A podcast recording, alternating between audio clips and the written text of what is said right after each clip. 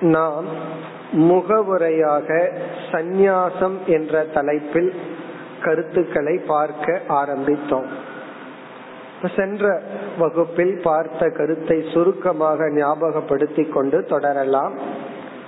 சந்நியாசம் என்கின்ற ஒரு கருத்தில் நான்கு தலைப்பின் கீழ் நாம் கருத்துக்களை பார்க்க ஆரம்பித்தோம். சந்நியாசம் என்ற சொல்லினுடைய லட்சணம். நிருக்தி இரண்டாவது எதை விடுதல்? மூன்றாவது எதற்காக துரத்தல் அல்லது விடுதல்? நான்காவது எத்தனை விதமான சந்நியாசங்கள்? விதவிதமான சந்நியாசம். இதுல நம்ம முதல் இரண்டு தலைப்பை பார்த்து முடித்துள்ளோம். சந்நியாசம் என்ற சொல்லுக்கு சம் நீ அஸ் என்று பிரிக்கப்பட்டு சம்யக் நிச்சயேன அஸ்யதி. சம்யக் என்றால் நன்கு நிச்சயேன என்றால் உறுதியாக அஸ்யதி என்றால் தியாகம் செய்தல் விட்டு விடுதல். இந்த நன்கு என்ற சொல் மனதாலும் நிச்சயேன என்ற சொல் அறிவாலும் மனதால் அறிவால் நிச்சயித்து விட்டு விடுதல். இதுதான் இந்த சொல்லினுடைய பொருள். ஆனால் வழக்கத்தில் பிரம்மச்சரிய ஆசிரமம் வாழ்க்கை முறை இல்லறம் வாழ்க்கை முறை வானப்பிரஸ்த ஆசிரமம் பிறகு அது ரிட்டையர்மெண்ட் லைஃப்னு சொல்றோம். பிறகு சந்நியாசம் அப்படிங்கறது ஒரு லைஃப் ஸ்டைலா இருக்கு. அந்த வாழ்க்கை முறை வாழ்பவர்களையும் சந்நியாசி அப்படின்னு சொல்றோம். சாஸ்திரம் வந்து இந்த நான்கு ஆசிரமங்களுக்கான சில விசேஷ தர்மங்களை எல்லாம் பேசி உள்ளது. இனி அடுத்த கருத்து எதை விடுதல்? இதுல நம்ம பார்த்தது வந்து எதை விட முடியுமோ அதைத்தான் விடணுமே தவிர எதை விட முடியாதோ அதை விடுவதற்கு முயற்சி செய்யக்கூடாது எதிர்பார்க்க கூடாது அதை விடுதல் அல்லன்னு பார்த்தோம். அதாவது வந்து தண்ணீர் குடிக்கிறத விடுறது சந்நியாசம் அல்ல ஏன்னா அதை விட்ட வாழ முடியாது. இப்படி எதையெல்லாம் விட முடியாதோ வாழ்க்கைக்கு அடிப்படை தேவையோ அதை விடுவதல்லன்னு பார்த்தோம். பிறகு நன்மையாக நன்மைக்காக ஒன்றை விட்டா நன்மையை விடுதலும் சந்நியாசம் அல்லன்னு பார்த்தோம். விடுறதெல்லாம் சந்நியாசம் தான் அப்படின்னு சொன்னா இவன் நல்ல உணவை எல்லாம் விட்டுட்டு தீய உணவு எடுத்துக்கிறான்னா நான் நல்லதையும் சந்நியாசம் பண்ணி இருக்கிறேன்னு சொன்னா அதுக்கு பேர் சந்நியாசம் அல்லன்னு பார்த்தோம். பிறகு ஜீவன நிமித்தம் வாழ்க்கைக்கு தேவையான உடல் உழைப்பு உடலுக்கான செயல் இவைகளை எல்லாம் விடுவதல்லன்னு பார்த்தோம். பிறகு எதை விடுதல்? அதுக்கு நம்ம பார்த்த கருத்து முதல்ல விடுறது வந்து ஃபர்ஸ்ட் ஸ்டேஜ்ல காமிய கர்மன்னு பார்த்தோம். அதாவது இன்பத்தை தரும் செயல்களை விடுதல் போகத்தை விடுதல் சில உறவுகளை விடுதல் சில இன்பங்களை துரத்தல்னு பார்த்தோம். பிறகு இரண்டாவது ஸ்டேஜ்ல நம்ம பார்த்தது நித்திய கர்ம சில கடமைகளை. சாஸ்திரமே நமக்கு அனுமதி கொடுக்குது. அதாவது உன்னுடைய வாழ்க்கைக்கு தேவையான உணவை நீ தான் சம்பாதிக்கணும்னு சொல்ற சாஸ்திரம். சில சூழ்நிலைகளில நீ உனக்கு தேவையானதையே நீ சம்பாதிக்க வேண்டாம். நீ சந்நியாசம் எடுத்துக்கொண்டு பிக்ஷை எடுத்தும் கூட வாழலாம் என்று சில அடிப்படை கடமைகளை நம்ம தியாகம் பண்ணலாம் விடலாம். ரெஸ்பான்சிபிலிட்டி சில டியூட்டிஸ் எல்லாம் விடலாம் சில உறவுகள் நம்ம மேல இருக்கிற சொத்துக்கள் சுகங்கள் எல்லாத்தையும் விடலாம். இப்படி நம்ம பார்த்தோம். இனி நம்முடைய அடுத்த கருத்து தான் எதற்காக விடுதல்? அதத்தான் இப்ப நம்ம பார்க்கணும். சென்ற வகுப்புல நம்ம சொன்னோம் சாஸ்திரம் வந்து மூன்று காரணங்களை கூறி இந்த மூன்று காரணங்களுக்காக நாம் விடலாம் தியாகம் செய்யலாம் சந்நியாசம் பண்ணலாம். அந்த ஆர்டர் எப்படி அப்படின்னா முதல்ல நம்ம மேலிருந்து வருவோம். இதன் அடிப்படையில தான் நம்ம அடுத்த தலைப்பா விதவிதமான சந்நியாசத்தை பார்க்க போறோம். விதவிதமான சந்நியாசங்கள். எதற்காகவெல்லாம் நம்ம விடலாம்? நம்ம கடமைகளை விடலாம்? நம்மைய நம்ம பாதுகாத்துக்கணுங்கிற அவசியம் இல்லை சந்நியாசம்ங்கிற ஒரு தர்மத்தை நம்ம எடுத்துக்கொண்டால் நமக்குன்னு இருந்த சில பொறுப்புகள் கடமைகள் உறவுகள் ரிலேஷன்ஷிப் எல்லாத்திலிருந்து நம்ம விடுதலை அடைந்து கொள்ளலாம். எதற்காக? முதல்ல ஞானாய ஆத்ம ஞானத்துக்காக விடுதல். ஞானத்துக்கு நம்ம சந்நியாசம் பண்ணலாம். ஒருத்த வந்து எனக்கு ஆத்ம ஞானம் வேண்டும். இறைவனை பற்றி என்னை பற்றிய ஞானத்தை நான் அடையணும்னு முடிவு செஞ்சா சாஸ்திரம் வந்து இந்த ஞானத்துக்காக நீ வந்து எதை வேண்டுமானாலும் தியாகம் செய்யலாம்.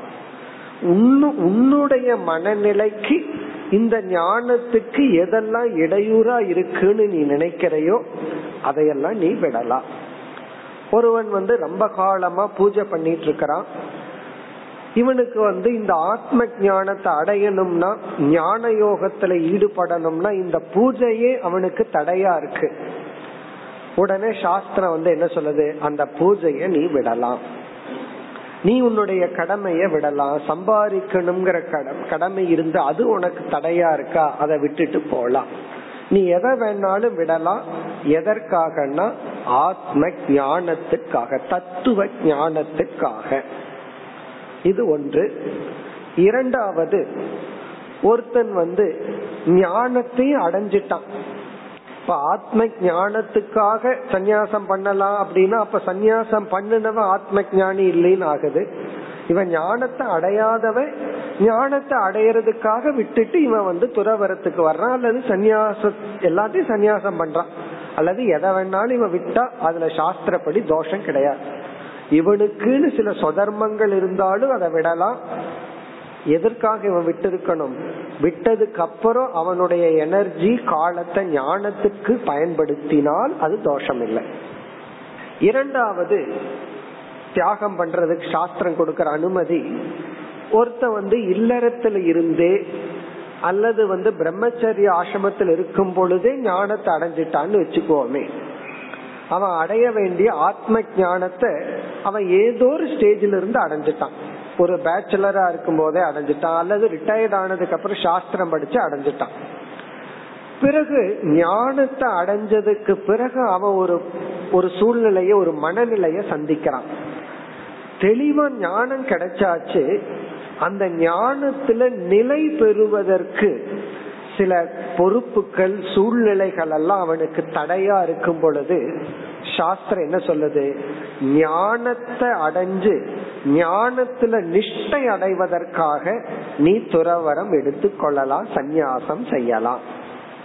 எதை வேணாலும் விடலாம். ஞானத்தை அடைஞ்சதுக்கு அப்புறம் ஞான நிஷ்டைக்காக இவன் எதை வேணாலும் விட விடலாம்.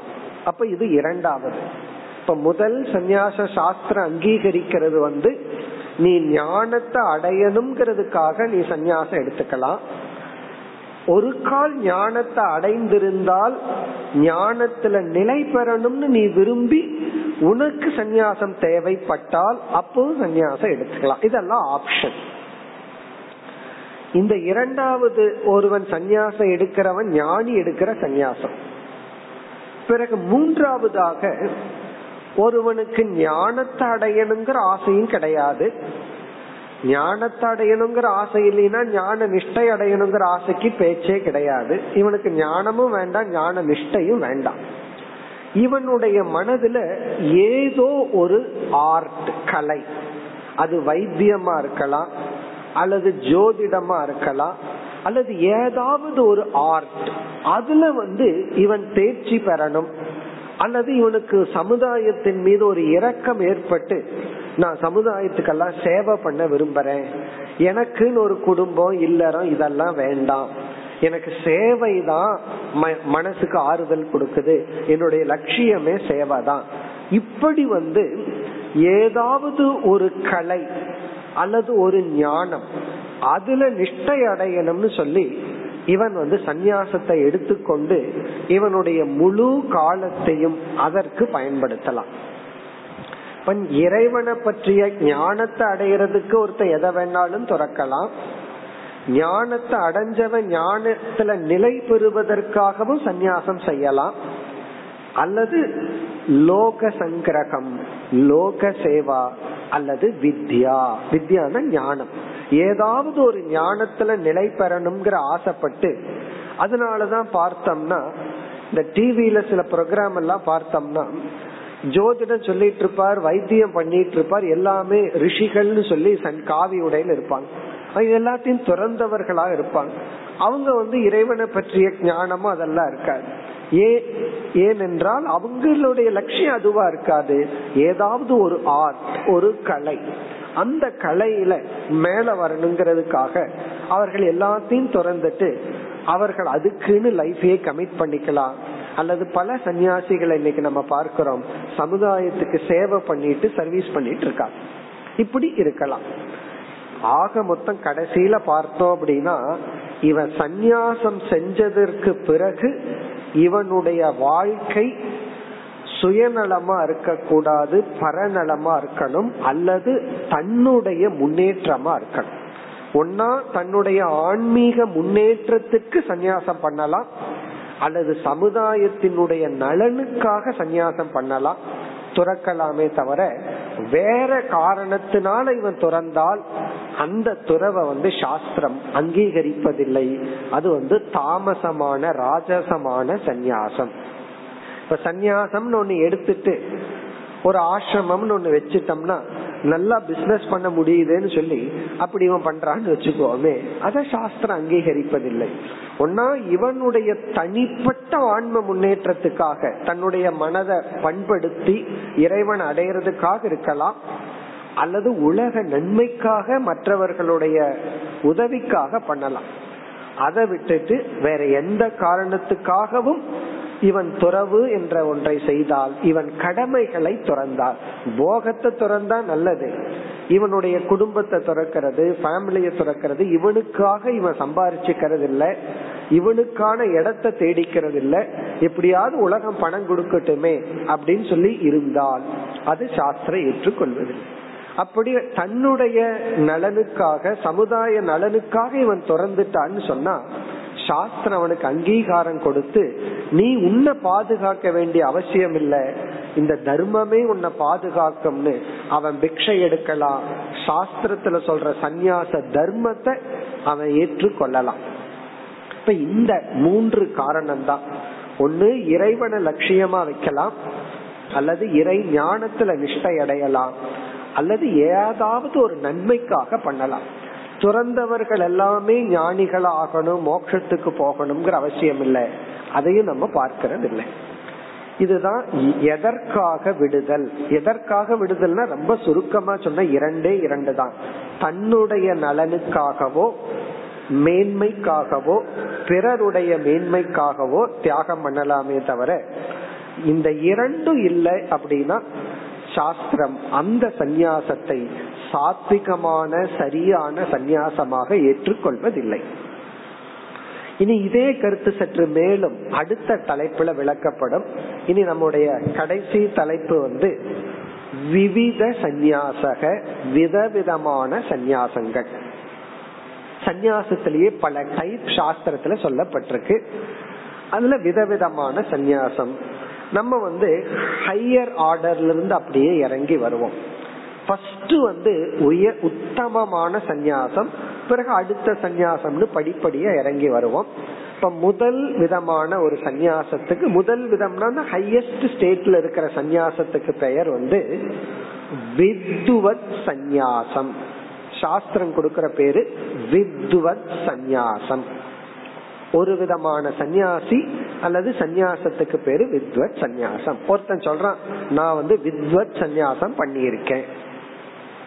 இந்த வித்வத் சந்நியாசம் என்றால் ஒருவன் சந்நியாச ஆசிரமத்தில் இல்லாமல் பிரம்மச்சரிய ஆசிரமத்தில் இருக்கும் பொழுதோ அல்லது இல்லறத்தில் இருக்கும் பொழுதோ அல்லது இல்லறத்தை விட்டு ரிட்டையர்மெண்ட் ஆயிடுதுன்னா அதை வானப்பிரஸ்தாசிரமம் சொல்றோம். இந்த மூன்று ஆசிரமத்துக்குள்ள இருக்கிற பீரியட்லயே இவனால ஞான யோகம்ங்கிற சாதனைய ஓரளவு மேற்கொண்டு இறைவனை பற்றி உலகத்தை பற்றி தன்னை பற்றிய ஆத்ம ஞானத்தை அடைந்தவன். இவனை சிம்பிளா ஞானின்னு சொல்றான் இவன் வந்து ஞானத்தை அடைஞ்சிட்டான். இந்த முதல் மூன்று ஆசிரமத்துக்குள் இருக்கும் போதே ஞானத்தை அடைஞ்சவன். இந்த ஞானத்தை அடைஞ்சதுக்கு அப்புறம் அவன் பார்க்கறான் தான் அடைஞ்ச ஞானத்தை வச்சு காப்பாத்தணும். அந்த ஞானத்துல நிலை பெறணும்னா அவனுக்கு இருக்கிற சில பொறுப்புகள் சூழ்நிலைகள் காலம் அவனுக்கு போதாததா தெரியுது. இவன் ஞானத்தை அடைஞ்சதுக்கு அப்புறம் இல்லறத்திலேயே இருக்கிறான். அவனுக்கு எத்தனையோ பொறுப்புகள். அந்த பொறுப்புகள்லயே இருந்துட்டு இருந்தா அவனால தனிமையில இருந்து நிதித்தியாசனம்ங்கிற ஒரு சாதனைய பண்ண முடியாம அவனுடைய வாழ்க்கை முறை சூழ்நிலை ஞானம் கிடைக்க உதவியதே தவிர ஞானத்துல நிற்க உதவவில்லை என்றால் அவன் அந்த சூழ்நிலை அனைத்தையும் விட்டு விட்டு சந்நியாசம் என்கின்ற வாழ்க்கை முறையை எடுத்துக்கொள்ளலாம் அவன் எல்லா ரிலேஷன்ஷிப் உறவுகளையும் தியாகம் பண்ணலாம் பொறுப்புகளை தியாகம் பண்ணலாம் என்று சாஸ்திரம் வந்து அவனுக்கு அனுமதி கொடுக்கின்றது. அப்ப வித்துவத் சந்நியாசம்னா வித்துவத் அப்படின்னா ஞானி. வித்துவத் சந்நியாசம்னா ஞானி எடுக்கின்ற சந்நியாசம். ஞானி எடுத்துக்கொள்கின்ற சந்நியாசத்துக்கு பேரு வித்துவத் சந்நியாசம். இதுக்கு நம்ம வந்து உபனிஷத்துல இருந்து ஒரு பெஸ்ட் எக்ஸாம்பிள் கொடுக்கணும்னா யாக்ஞவல்யர் அப்படின்னு ஒருத்தர். உபனிஷத்துல கதையெல்லாம் நீங்க படிச்சிருக்கலாம். அவர் வந்து சந்நியாசம் எடுத்துக்கிறார்.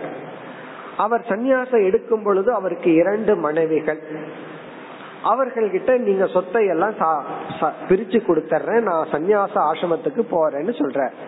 அப்ப ஒருத்திக்கு ரொம்ப சந்தோஷமா போகுது. ஆளை விட்டு பணத்தை கொடுத்துட்டு போனா சரின்னு சொல்லு. இனி ஒருத்தி சொல்றா நீங்கள் வந்து இவ்வளவு ஒரு ஐஸ்வர்யம் பணம் இதை எல்லாமே விடுகிறீர்கள் அப்படின்னு சொன்னா எந்த ஒரு மேலான ஆனந்தத்தை அடைஞ்சதுனால இந்த கீழான விட முடியுமோ?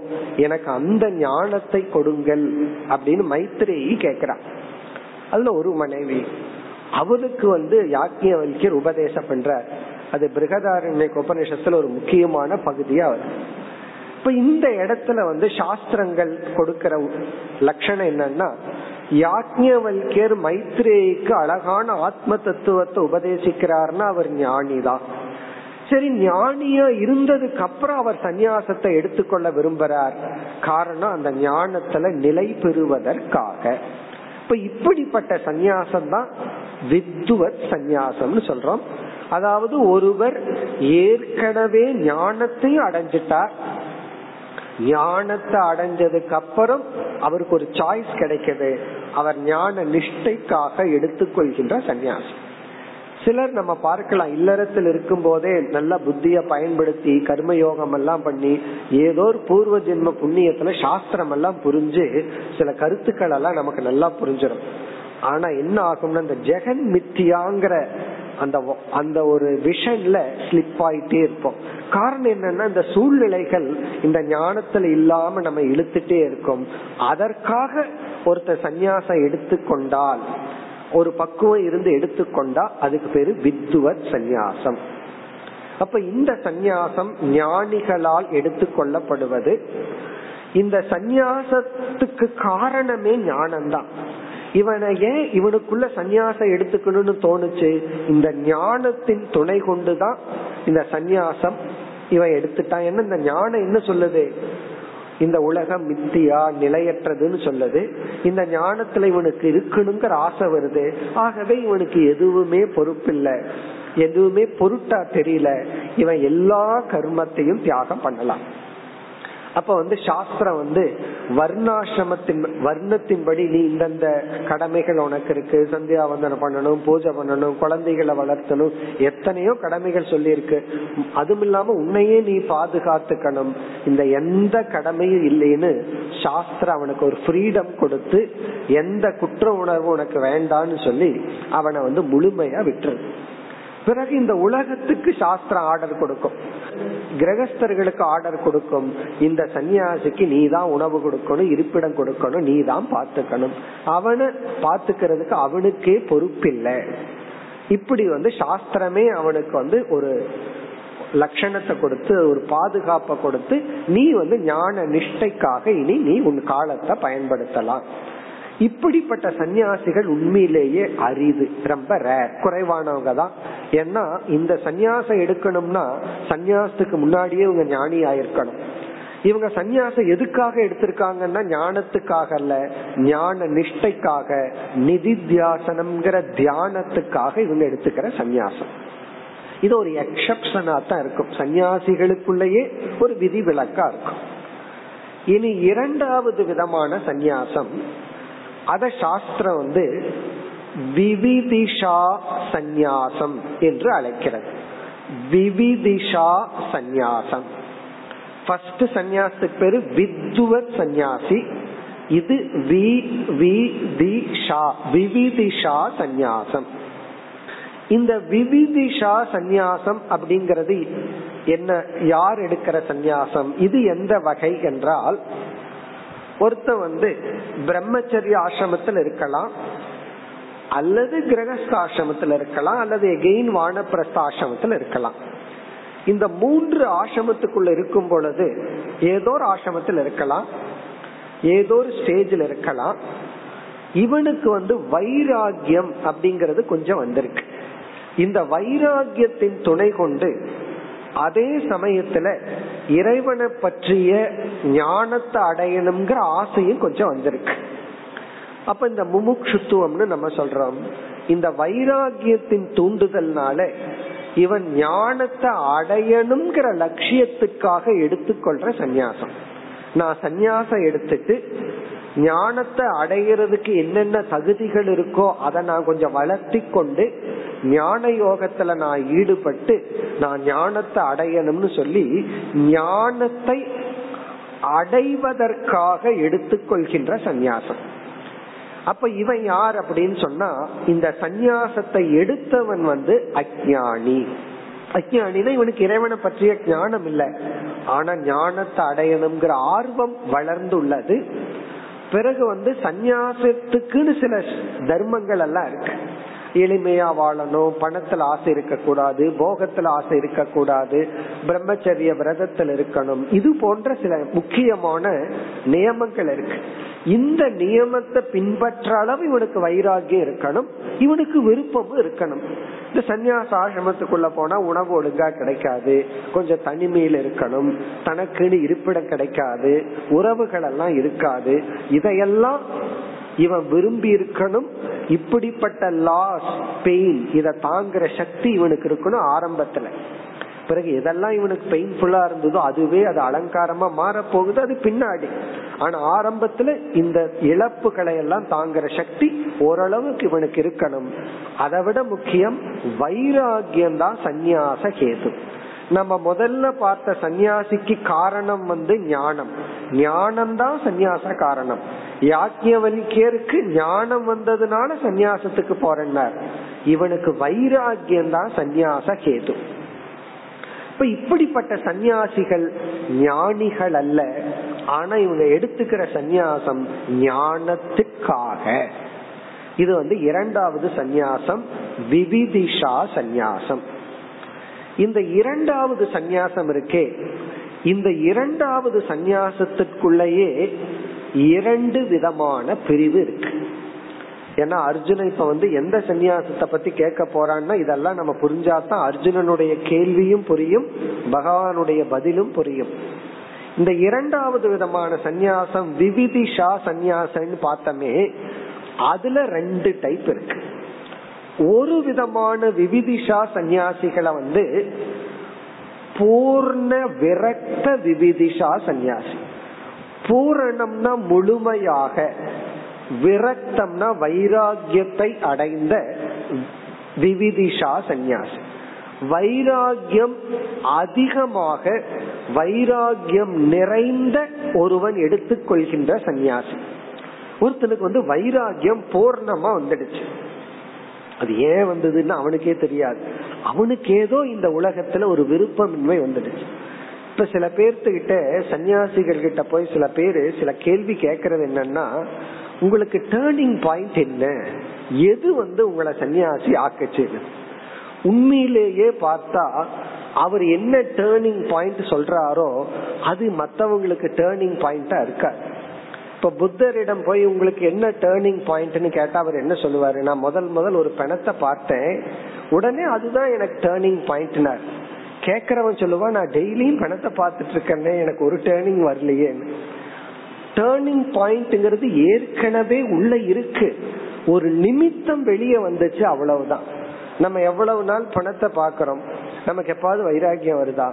அப்ப புத்தருக்கு பிணத்தை பார்த்த உடனே வைராகியம் வந்ததுன்னு சொன்னா அந்த பிணம் வைராகியத்தை கொடுக்கல. அது ஒரு நிமித்தம். அவருக்கு அந்த நேரம் வெளிப்பட்டது.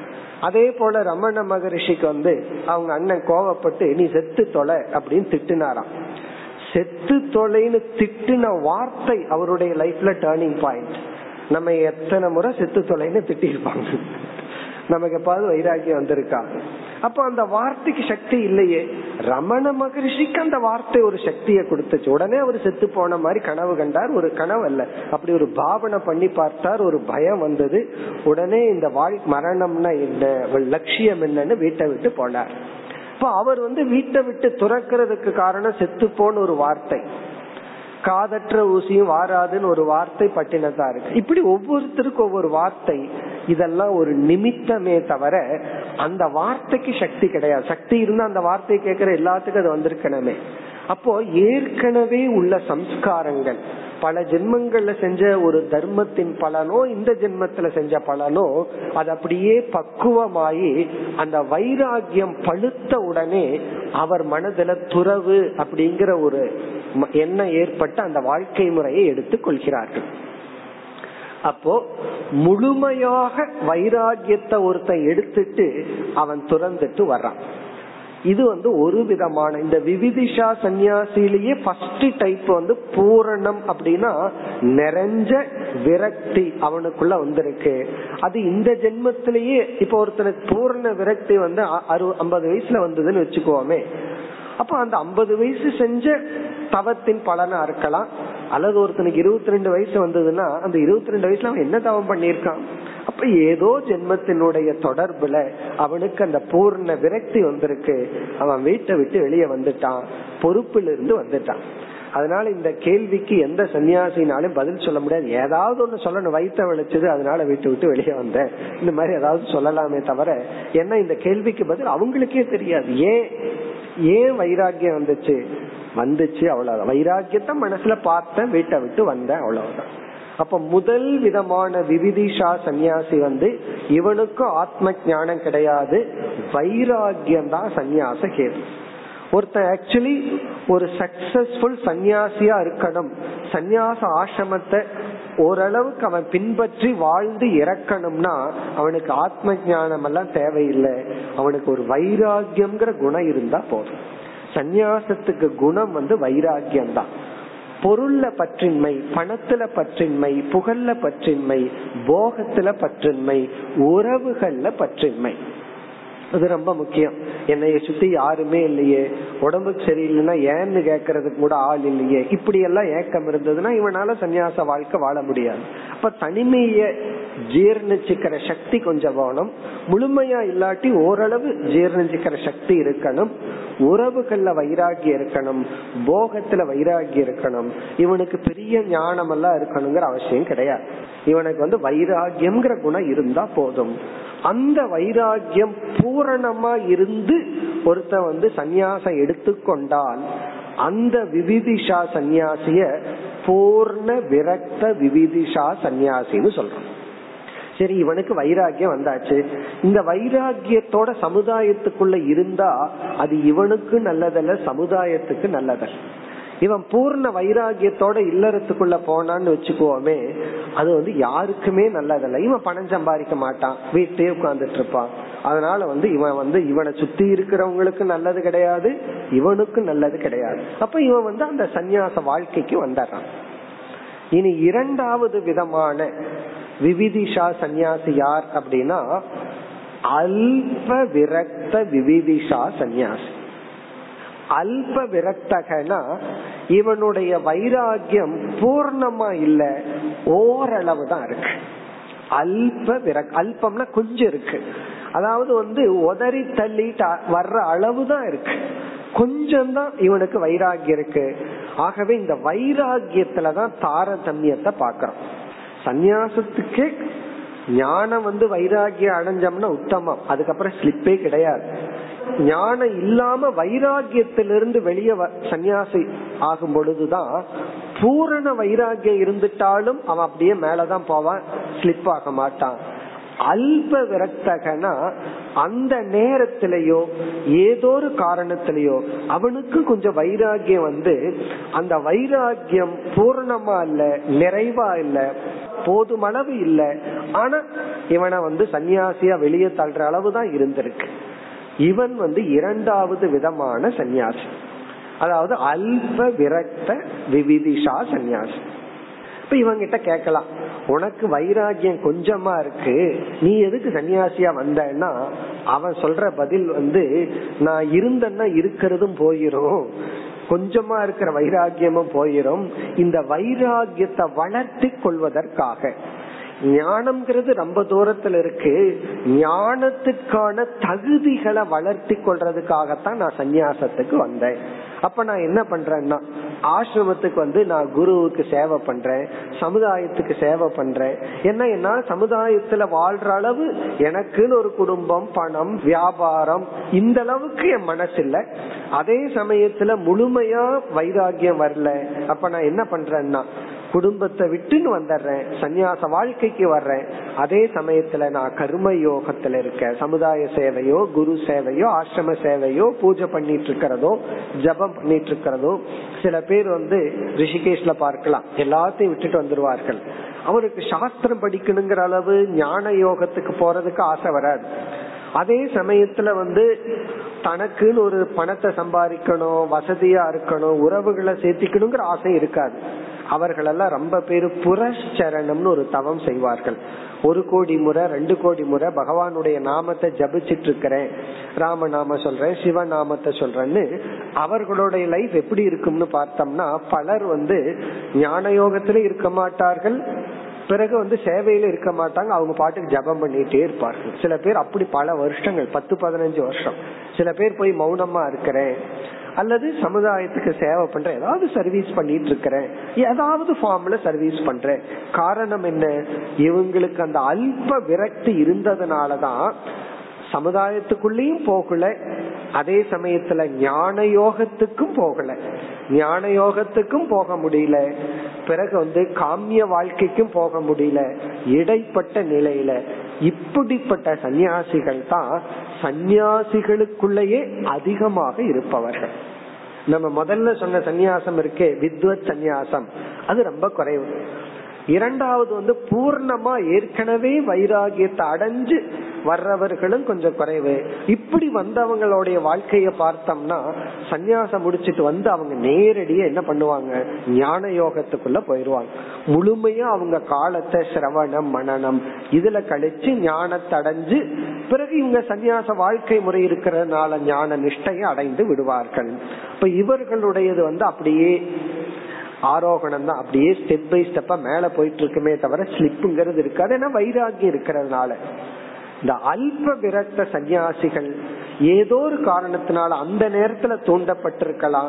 அல்லது தன்னையே கொஞ்சம் சரியா அசஸ் பண்ணாம கொஞ்சம் ஒரு வைராகியத்தை வச்சுட்டு என்னைக்குமே இந்த ஓவர் எஸ்டிமேட்ங்கிறது எல்லாத்துக்கும் இருக்கு. கர்ணன் முதல் கொண்டு தன்னுடைய சக்தி மேல ஓவர் எஸ்டிமேட் அப்படி தன்னை நினைச்ச என்னால எல்லாம் முடியும் எல்லாம் சாதிச்சிருவேன் அப்படிங்கிற எண்ணத்துல இவன் சந்நியாச ஆசிரமத்துல எவ்வளவு கடினங்கள் இருக்கு எவ்வளவு தியாகம் இருக்குன்னு கொஞ்சம் தெரியாம ஏதோ ஒரு வைராகியத்துல இவன் சந்நியாசம் எடுத்துக்கிறான். அதுக்கப்புறம் பார்க்கிறான். அதுலதான் பலர் வெற்றி அடைகிறார்கள் பலர் ஸ்லிப் ஆகுறாங்க தோல்வி அடைகின்றார்கள். இந்த அல்ப விரக்த சந்நியாசி. இந்த ரெண்டு சந்நியாசிகளுமே அஜானிகள் தான். பூர்ண விரக்த சந்நியாசி வந்து அவன் வெற்றி அடைஞ்சு ஞான யோகத்துக்கு போவான். அல்ப விரக்த சந்நியாசி ஞான யோகத்துக்கு போக மாட்டான். ஞான யோகத்துக்கு தன்னை தயார்படுத்தி கொண்டிருப்பான். அப்ப அவன் வந்து ஒன்னா ஜபம் பண்ணிட்டு இருப்பான் பூஜை பண்ணிட்டு இருப்பான் சேவை பண்ணிட்டு இருப்பான் ஏதாவது பண்ணி சோசியல் ஒர்க் பண்ணிட்டு இருப்பான் ஏதாவது ஒண்ணு பண்ணிட்டு இருப்பான். இது வந்து அல்ப விரக்த சந்நியாசி. இத நம்ம ஞாபகம் வச்சுக்கணும். இப்ப இந்த ரெண்டு பேர்த்துக்குள்ள வித்தியாசம் என்னன்னா பூர்ண விரக்த சந்நியாசி அவன் ஞான யோகத்தில் இருப்பான் அல்ப விரக்த சந்நியாசி அவன் கர்ம யோகத்தில் இருப்பான். ஆனா கர்ம யோகம்னா இல்லறத்தில் இருக்கிற கர்ம யோகம் இருக்காது. இவனுக்குன்னு சில கர்ம யோகங்கள் இருக்கும் மெயினா குரு சேவை இருக்கும் ஆசிரமத்துல சேவை இருக்கும் கோயில்ல சேவை பண்ணுவான். அல்லது ஒரு ஆசிரமத்தை உருவாக்கிட்டு ஏதாவது ஒரு சமுதாய சேவை பண்ணுவான். இப்ப எத்தனையோ சன்னியாசிகள் ஸ்கூல் நடத்துறாங்க. இல்லறத்தில் இருக்கிறவங்களை விட அவங்க மாதிரி பிஸி யாரும் கிடையாது. இப்ப வந்து அப்படிப்பட்ட சன்னியாசிகள் வந்து ஒரு சுவாமிஜி சொல்லுவார் கையில் இருக்கிற கமண்டலம் வந்து இப்ப செல்போனா மாறி போச்சு அப்படின்னு சொல்லி. மத்தவங்களுக்காவது ஒரு செல்போன் இருக்கும் அவருக்கு ஆயிரத்தி எட்டு செல்போன் இருக்கும். காரணம் என்னன்னா ஏன்னா அவருக்கு அவ்வளவு ரெஸ்பான்சிபிலிட்டி அவ்வளவு ஆக்டிவ் அதே சமயம் அதெல்லாம் தனக்குன்னு தான் பேர்ல வச்சுக்கணும்னா அந்த ஆசை இருக்காது. பட் அதே சமயத்துல அவங்களுக்கு ஞான யோகத்துல போறதுக்கும் விருப்பம் இல்லை மனப்பக்குவம் இல்லை அல்லது வந்து காமியமா போகத்தை அனுபவிச்சுட்டு இருக்கலாம்னா அதுக்கும் இல்லை. பிறகு வந்து அந்த விரக்தி அந்த வைராகியத்தை கொஞ்சம் கொஞ்சமா வளர்த்தி கொள்றதுலதான் அவங்களுடைய விருப்பம். ஆனா ரொம்ப செல்ஃப் எஸ்டீமோட நல்ல பக்குவம் அடைந்து கொண்டு இருப்பார்கள். ஒரு சன்னியாசியை நான் கொஞ்சம் வருஷங்களுக்கு முன்னாடி சந்திச்சேன். அவரை வந்து நான் பதினஞ்சு வருஷத்துக்கு அப்புறம் சந்திக்கிறேன். அதுக்கு முன்னாடி ஒரு பெரிய ஆசிரமத்துல ஒரு ஒரு போஸ்ட்ல இருந்தார். ஒரு இரண்டாயிரம் காலேஜ் ஸ்டூடெண்ட்ஸுக்கு ஒரு கரஸ்பாண்டன்ட் மாதிரி அல்லது ஸ்டாஃப் மாதிரி இருந்தார். பிறகு அவரை நான் சில வருஷத்துக்கு முன்னாடி சந்திக்கும் போது கேட்டேன் இத்தனை வருஷம் பதினஞ்சு வருஷம் எங்கெங்கெல்லாம் இருந்தீங்க? என்னென்ன வேலை சேவை பண்ணிட்டு இருந்தீங்க? அவர் ரொம்ப பெருமையா சொல்றார். நான் வந்து என்ன வந்து அவருக்கு அந்த மேனேஜ்மெண்ட் ஸ்கில் இருக்கு. அதனால அந்த ஆசிரமத்துல அவர் பெரிய காலேஜுக்கு நிர்வாகம் பண்ற பொறுப்பு கொடுத்துருவாங்க. இத பண்ணி பண்ணி எனக்கு போர் அடிச்சிடும் அதனால நான் என்ன பண்ணுவேன்? ரொம்ப ரிக்வஸ்ட் பண்ணி மேனேஜ்மெண்ட்ல இருந்து கேட்டுட்டு ஒரு ஆறு மாசம் மாடு மேய்க்க போவேன் அப்படின்னாரு. ரொம்ப பெருமையா சொன்னார். ஏன்னா ஆயிரம் ஸ்டூடெண்ட் மேனேஜ் பண்றது எவ்வளவு ஒரு பவர் அது வேண்டாமா அதாவது பிரின்சிபால் எல்லாம் நின்றுட்டு தான் இவர்கிட்ட பேசணும். அப்படி ஒரு பவர் எனக்கு வேண்டாம். எனக்கு சம்டைம் ரிலாக்ஸ் பண்ணணும்னா எங்க ஆசிரமத்துல பத்தி இருபது ஏக்கரா பூமி இருக்கு மாடு இருக்கு மாடு மேய்ச்சிட்டு வருவேன். எவ்வளவு ஒரு செல்ஃப் கான்பிடென்டோட பெருமையோட சொல்றாரு. அவர் சொல்றாரு நான் மாடு மேய்க்கிற காலத்துலதான் ஜபம் எல்லாம் பண்ணிட்டு சாஸ்திரம் எல்லாம் பண்ணிட்டு கொஞ்சம் நல்லா இருப்பேன். பிறகு மாடு மேய்ச்சிட்டு இருக்கிறதுக்கே எனக்கு பக்குவம் இல்லை. அவர் சொல்றார் மாடு மேய்க்கிறதுக்கு பக்குவம் இல்லாததுனால நான் காலேஜ மேய்ச்சிட்டு இருக்கிறேன்னு சொல்றேன் அப்ப இவருடைய விஷன் இப்ப இவருக்கே தெரியுது எனக்கு மாடு மேய்க்க ஏன்னா அங்க முழு தனிமை கிடைக்குது. மாடு இவர்கிட்ட எந்த ரகலையும் பண்ணாது அது பாட்டுக்கு மேய்ஞ்சிட்டு இருக்கும். அப்ப இவருக்கு முழு தனிமை கிடைக்குது. ரொம்ப நேரம் இவர்னால இருக்க முடியல. இவரால் ஆறு மாசம் தான் மாடு மேய்க்க முடியுதான். அதுக்கப்புறம் மன பக்குவம் இல்லைன்னு சொல்ற அப்புறம் என்ன பண்ற ஒரு பெரிய விவகாரத்துக்குள்ள வந்து என்ன ரிஃப்ரெஷ் பண்ணிட்டு மறுபடியும் மாடு மேய்க்க வர்றேன். அப்ப இவர் ஒரு ஹானஸ்ட் சன்னியாசி. இவரோட மனநிலை என்னன்னா முழுமையா தனிமையில் இருக்கிறதுக்கு சக்தி இல்லை. அப்ப அல்ப விரக்த சன்னியாசி அப்ப இவர் கொஞ்சம் கொஞ்சமா தவம் பண்ணி பண்ணி இவர் முன்னேறி கொண்டு இருக்கிறார். இது வந்து இரண்டாவது சந்நியாசத்துல இரண்டு விதம். இப்ப முதல் சந்நியாசி வித்வத் சந்நியாசி இரண்டாவது சந்நியாசம் வந்து விவிதிஷா சந்நியாசி. இந்த சந்நியாசிகள் தான் அல்ப விரக்தக பூர்ண விரக்தக. இந்த அல்ப விரக்த சந்நியாசி தான் பலர் வந்து ஞானத்துக்கும் போகாம ஞானத்துக்கும் தகுதிப்படுத்தாம இந்த சேவைகள்ல எல்லாம் ஈடுபட்டு கொண்டு இருப்பார்கள். நல்லதுதான். ஏன்னா நம்மையே கரெக்டா அசஸ் பண்ணி எனக்கு அவ்வளவுதான் பக்குவம்னா அதை தான் பண்ணிட்டு இருக்கணும். அதுக்கு மேல கால் எடுத்து வைக்க கூடாது. நான் ஞான யோகத்துக்கு போறேன் எதுவும் சேவை பண்ண மாட்டேன்னு போனார்னா இவர்னால ஞான யோகமும் பண்ண முடியாது தனிமையில இருக்க முடியாது புரிஞ்சுக்கிற சக்தி இருக்காது. இப்ப இவர்கள் தான் சமுதாயத்துல பலர் சேவை பண்ணிட்டு சமுதாயத்துக்கு நல்லது பண்ணிட்டு இன்டைரக்டா தனக்கு நல்லது செய்து கொண்டு இருப்பார்கள். உண்மையிலேயே சந்நியாசம்னு சொன்னா இந்த இரண்டு விதம் தான் சரியான சந்நியாசம். இனி பார்க்க போறதெல்லாம் சந்நியாசத்தினுடைய மறுபக்கம். இப்ப சந்நியாசம் சொன்னா ஞானத்தை அடைஞ்சு ஞான நிஷ்டைக்காக எடுத்துக்கிறது. ஒருத்தன் பிரம்மச்சாரியாவே இருந்து பல பேர் ஆசிரமத்தில இருந்து ஞானத்தை எல்லாம் அடைஞ்சதுக்கு அப்புறம் சன்னியாசம் எடுத்துக்கொள்வார்கள் ஞான நிஷ்டைக்காக. அல்லது ஞானத்தை அடையணுங்கிறதுக்காக பூர்ண வைராகியத்தோட எடுத்துக்கலாம் அல்லது வைராகியம் கொஞ்சம் குறைவா இருந்தாலும் கூட சிலர் எடுத்துக் கொள்கிறார்கள் இந்த ரெண்டு சந்நியாசம். வித்வத் சந்நியாசா விவிதிஷா சந்நியாசா. இந்த விவிதிஷா சந்நியாசத்துல ரெண்டு டைப்னு பார்த்தோம். வைராகியம் நிறைந்தவன் எடுத்துக்கொள்கின்ற சந்நியாசம் வைராகியம் குறைவானவன் எடுத்துக்கொள்ற சந்நியாசம். இனி அடுத்தது வந்து அடுத்த சந்நியாசம் எல்லாம் பேருக்கு இருக்கேன்னு நம்ம பாக்கிறோம் அது வந்து அதம சந்நியாசம். அதம சந்நியாசம். அதமகன கீழான. அதமகன கீழான சந்நியாசம். அதம சந்நியாசம்னா தமோ குண தூண்டுதலினாலும் ரஜோ குண தூண்டுதலினாலும் எடுத்துக்கொள்ளக்கூடிய சந்நியாசம். தமோ குண தூண்டுதல் ரஜோ குணம். இந்த தமோ குண தூண்டுதல்னா இவன் சமுதாயத்துக்குள்ள இருந்து இந்த சமுதாயத்துக்குள்ள வாழணும்னு சொன்னா இவனுக்கு ஒரு உடல் அறிவு உடல் பலம் வேணும் அறிவு பலம் வேணும் முயற்சி செய்யணும் எஃபர்ட் வேணும். இவனால சமுதாயத்தில் இருக்கிற காம்படிஷன் எதிர்ப்ப சந்திச்சு செயல்பட முடியல பணம் சம்பாதிக்க முடியல இந்த உலகத்தினால இவன் வாழ முடியல. இவனுக்கு அறிவு போதாது உழைப்பு போதாது ஒரே தமோ குணம். இவனால பணத்தையே சம்பாதிக்கிறதுக்கு சக்தியற்றவனாக இருக்கிறான். இப்ப இவன் பாக்குறான். மத்த சன்னியாசிகளுடைய வாழ்க்கை முறைய பாக்குறான். சந்நியாசம்னு எடுத்துட்டா சாப்பாடு கிடைச்சிருது. இருக்கிற இடம் கிடைச்சிருது. வாழ்க்கைக்கு தேவையானதெல்லாம் கிடைச்சிருது. அப்புறம் எதுக்கு பேசாம சந்நியாசத்தை எடுத்துக்குவோம்?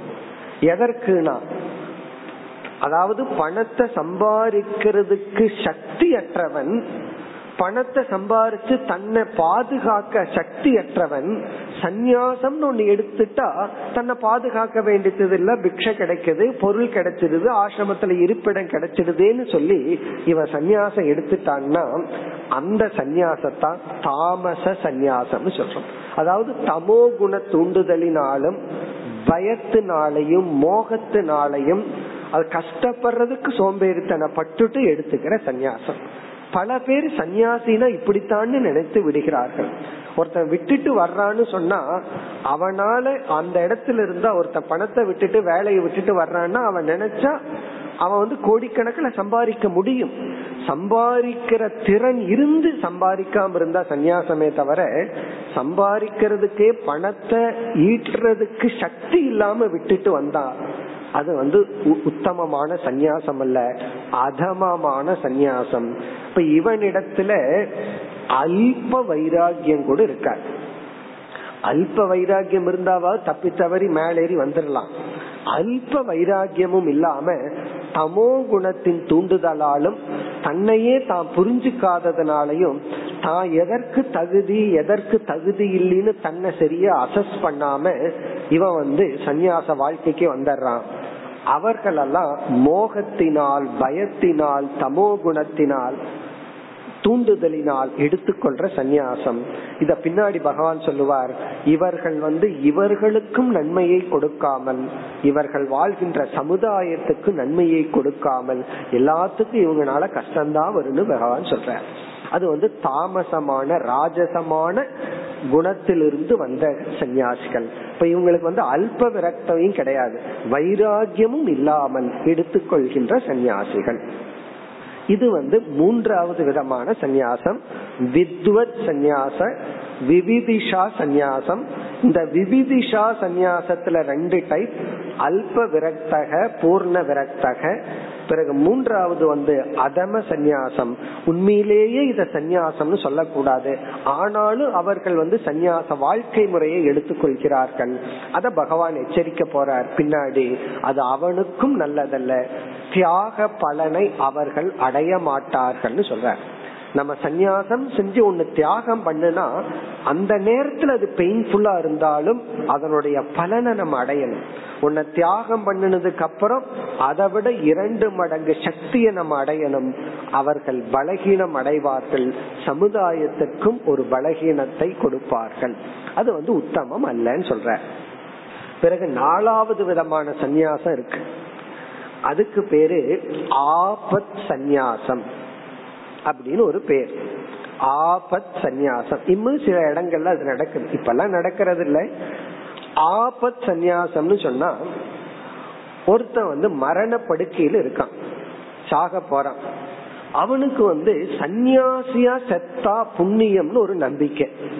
அதாவது கிரகஸ்தனா இருந்து சாகிறத விட பிரம்மச்சரியா சாகிறத விட சந்நியாசியா இருந்து உடலை விட்டா ஒரு புண்ணியம் அப்படின்னு நினைச்சு இது ஒரு நம்பிக்கை தான் அப்போ மரணப்படுக்கையில இருக்கிறவன் எடுத்துக்கொள்கின்ற சந்நியாசத்துக்கு பேர் தான் ஆபத் சந்நியாசம்.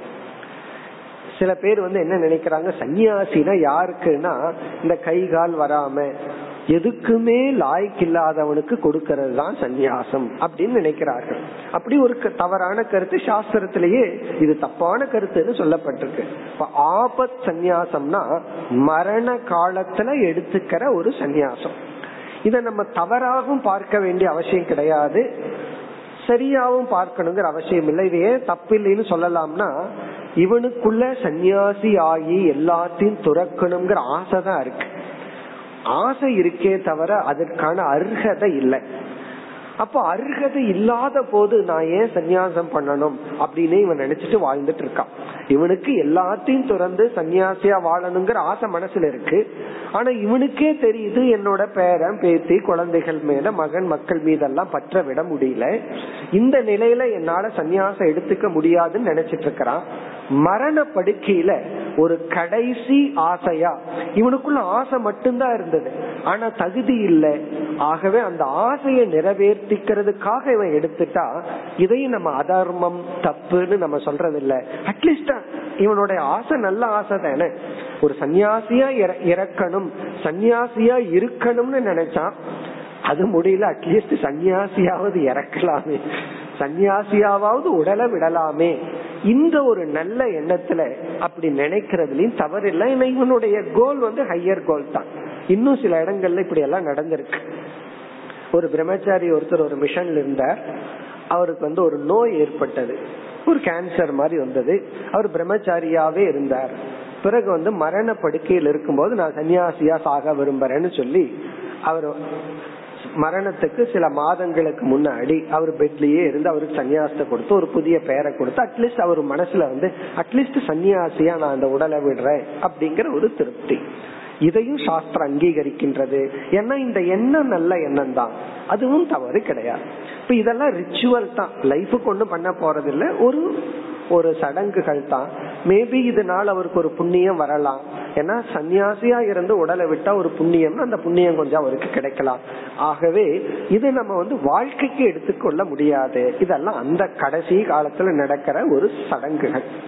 இப்ப நம்ம வந்து மூன்று விதமான சந்நியாசிகள்.